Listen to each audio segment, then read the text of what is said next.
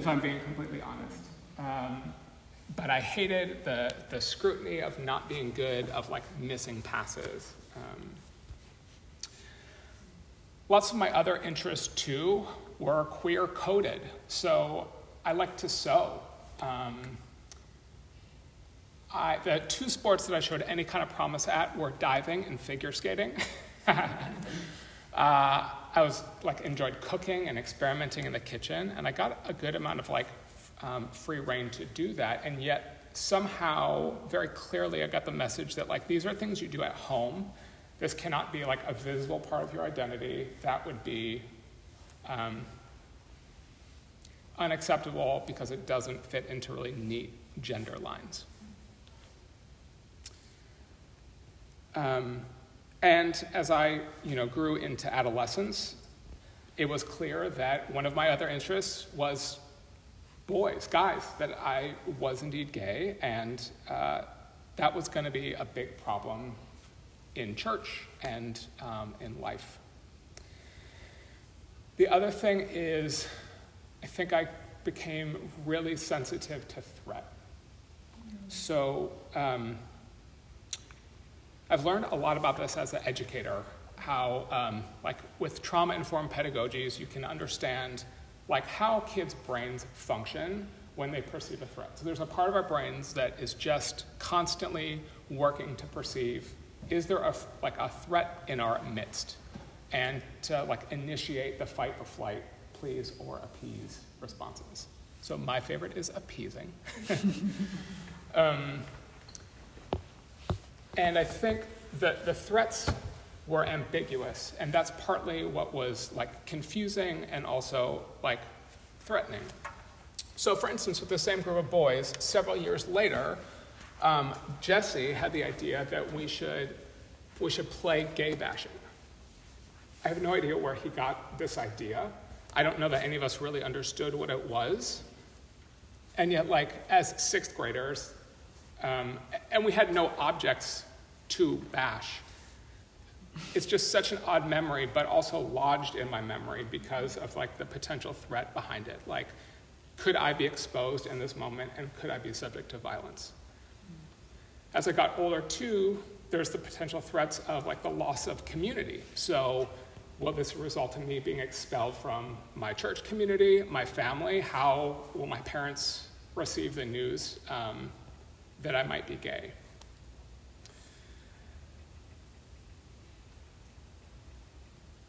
Um, so, part of the way that I experienced all of this bodily was just like strong stress reactions that I kept really internal. So, like, uh, like pulses through the roof, like labored breathing, um, just like a gnawing feeling in my stomach in situations where it felt like there was any kind of threat. Um, so it was like a very visceral, sort of like embodied way that I would sometimes experience if indeed it felt like there was a threat nearby. Think about the like key messages I was receiving from church at the time, and so um, one of those was that to like assert oneself was to be prideful and sinful, and so it made it very comfortable to just kind of hide and make myself smaller and smaller and less visible. And another core message was that God's love was unconditional, but, so it was actually conditional, right? Uh, that was provided that I not identify as gay and that I certainly like couldn't pursue a relationship. That would be like a bridge too far for sure and completely outside of God's love at that point. So I responded in a couple of ways one of them was just like policing my speech and my body language. So making sure that I wasn't gesticulating too much. Um, and also, I remember avoiding words with S in it because that was one of the things that would like get me spotted for potentially being gay. I have this memory of um, walking down the hallway in eighth grade, and I said something loudly, and a kid mocked me, and and I can't remember the specific words, but I remember thinking like I have been exposed. Um, you haven't been guarding yourself closely enough. You need to double down. So you like police yourself harder, um, mainly in an attempt to stay safe. Another way I responded was just trying to really sublimate a lot of feeling, specifically the feeling of anger and also desire. Um, desire was also one of those things that was like really suspect in the more evangelical world that I grew up in. Um, and so, in just trying to like ignore those things and just make them disappear, I thought that was going to be a way to make God happy and also complete, like, please the um, the folks in my church network. And um, so all of these things were true, and yet on the outside, I think to most people, I appeared really well adjusted and happy and successful. So these images here are from my senior recital at the end of high school.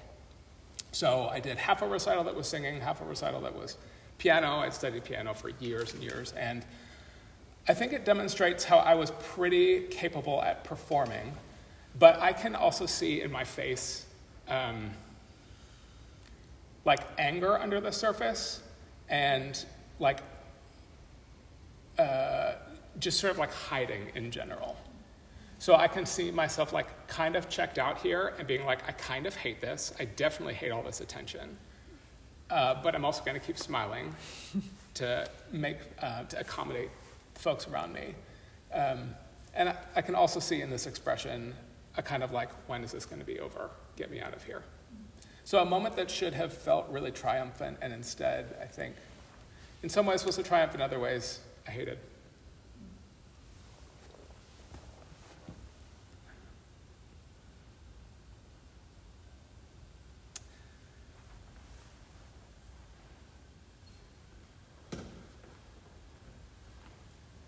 So, in many ways, this was like the beginning of a sort of bifurcated identity an interior one um, that was much more sensitive and um, ultimately deeply lonely, and a public identity that was really about keeping up appearances and um, pleasing people around me. And in some ways, I took this to pretty far extremes. So, um, one of my undergrad degrees is in opera, like soccer, I don't actually give a shit about opera. if I'd had the choice, I probably would have studied like jazz or R&B or something like that. But it was so clear, especially in my family, that that was not serious music. Uh, and so that was not good music, and so that wasn't like godly music. So the one option um, was opera. Um, and it also meant that this kind of brewing conflict internally about how am I to reconcile my sexual identity with my faith, like, remained um, largely ignored until my early 30s, where it just uh, nearly bubbled over. So, part of the way that we're framing this whole series is what are some of the things that um, are experiences that we're dismembering? And also, what were some of the things that helped um, bring coherence to our identities. And so um, there are a number I can draw from. I, I think clear throughout this experience, uh, throughout my entire life, have been moments of closeness with God where I have been so aware of God's smile on me. Sometimes that was contingent. um, and yet, I think there were these glimmers throughout of God's gentleness with me uh, and his patience with me while I navigated these things. Another practice ended up being coming out to people and just sharing my true self with more people. Um, which triggered a lot of like the same stress reactions, the like nausea, the um, elevated heart rate, all those kinds of things. And yet, you know, you've probably heard that coming out is not like a one-time thing. There's like clear early memories of that happening, but then it just becomes something that you have to do almost constantly. Uh, and the net effect of that has been one of me um, being known by people and feeling increasing ease uh, in others' presence as I talk about that part of my identity.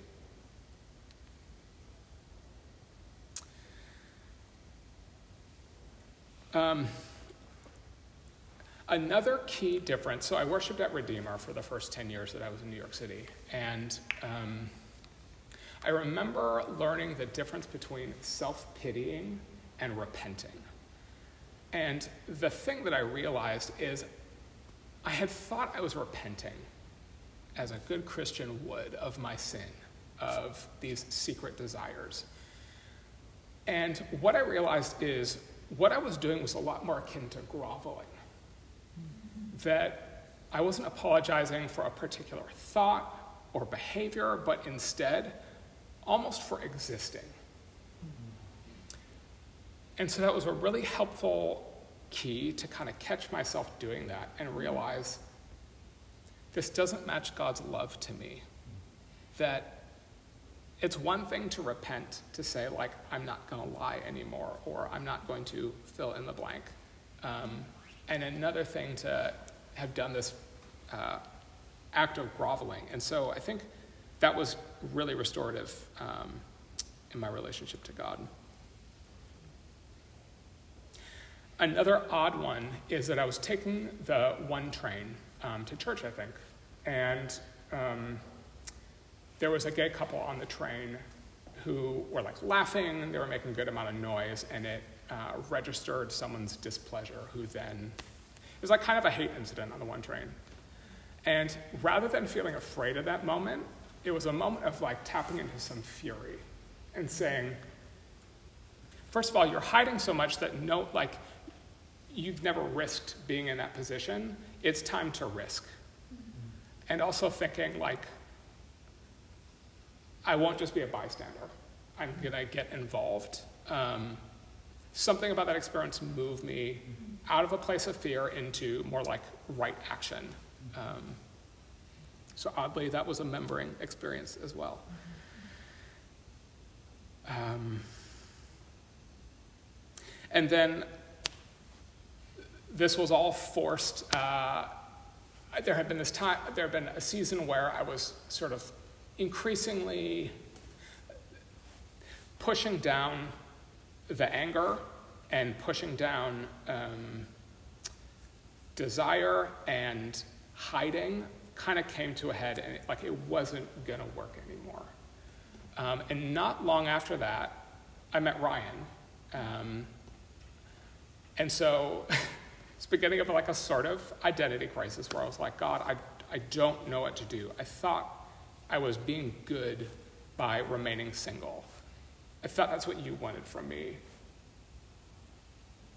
But there's this person who, by the way, I also made wait for like months and months while I figured it myself out. Poor Ryan. Um, and ultimately, the experience of coming to an affirming theology, of entering into a relationship with him, um, was something that made me feel known and seen by God in a way that I had never thought was possible.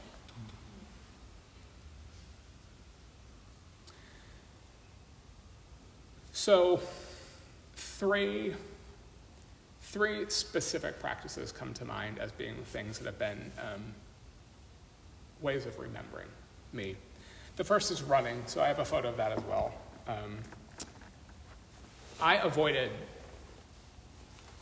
any kind of like physical anything where I would be like seen by anybody after soccer in elementary school. So I've like defined myself as the opposite of an athlete.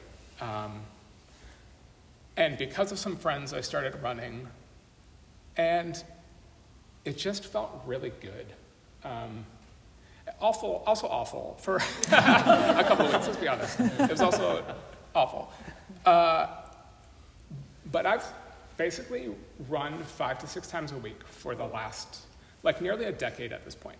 Wow. Um, it's one of the things that gets me out of my head where I want to operate most of the time, um, more fully into my body. I have moments of running where it's just so deeply joyful, where I'm so aware of God's love to me as I'm running. So this is me. Uh, this is my niece. Aww. This was on Fourth Avenue in Park Slope um, when I ran the New York City Marathon a couple years ago. So here she is giving me a Clif Bar. so running has been one of those practices. I'm not going to talk about that a whole lot because Christine talked about that in hers. Um, but there's two others. One has been silence. Uh, I'm strongly other referenced, which means that I'm really aware of what others are thinking and doing, and seldomly aware of like what I want or need or am feeling. And so silence has been deeply clarifying to me to listen to God's voice first and to quiet the other voices, including the imagined ones. Um, that surround me a lot of the time. So, in a little bit, we're going to have some time to, to practice silence. And part of my invitation to you during that time is to notice, is, discern, is to discern between the voices. Who is the, um, the voices that are accusing? and who, who are the, who, whose is the voice that speaks belovedness and blessing over you? And the other is um, remembering my baptism. So this feels like a, a strange turn, but let me explain. Uh, I think it all coheres. Uh, a couple years ago, I read a book um, called Liturgy of the Ordinary, and so this is where the idea comes from. It's the idea of waking up each morning and taking a moment to remember my baptism. Now, I have no memories of my baptism. I was baptized as an infant, couldn't tell you where, don't know by whom. I have no memory at all of being baptized. And so, how can I remember it? One of the things I remember is that I don't remember that God's grace to me is such that it has nothing to do with any good that I would do or even my own agency.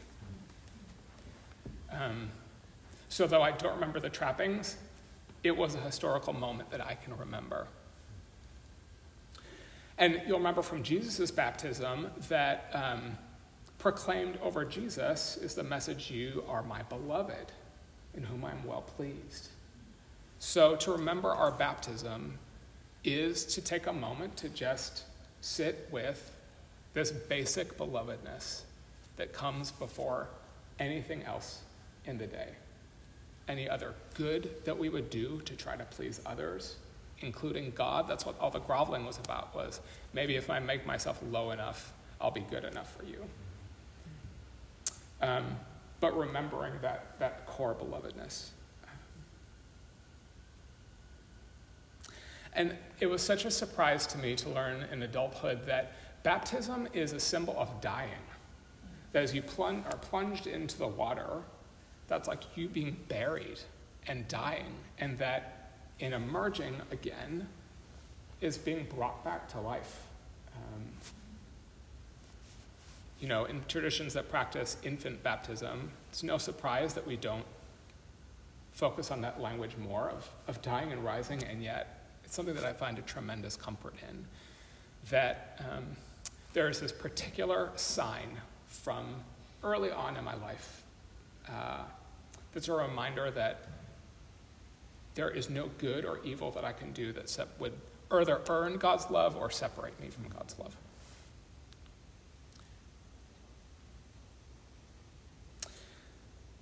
So that's what we're going to do.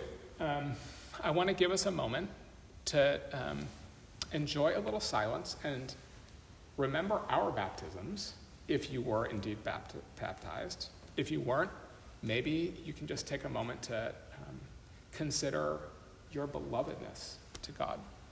Can we advance one slide? Um, you know, something Aaron shared last week is how easy it is for our minds to wander when we have to sit in silence. And so, this is often what I'll tell myself when I wake up in the morning uh, and remember my baptism. Is I'm clothed in Christ and beloved by God. So if you find your mind wandering and are struggling with the silence, you might just keep returning to this phrase um, to repeat it to yourself um, as you sit with this. So that is our practice tonight. We'll take maybe five minutes to remember our baptisms, to remember our belovedness, uh, and then I'll have us share a little bit.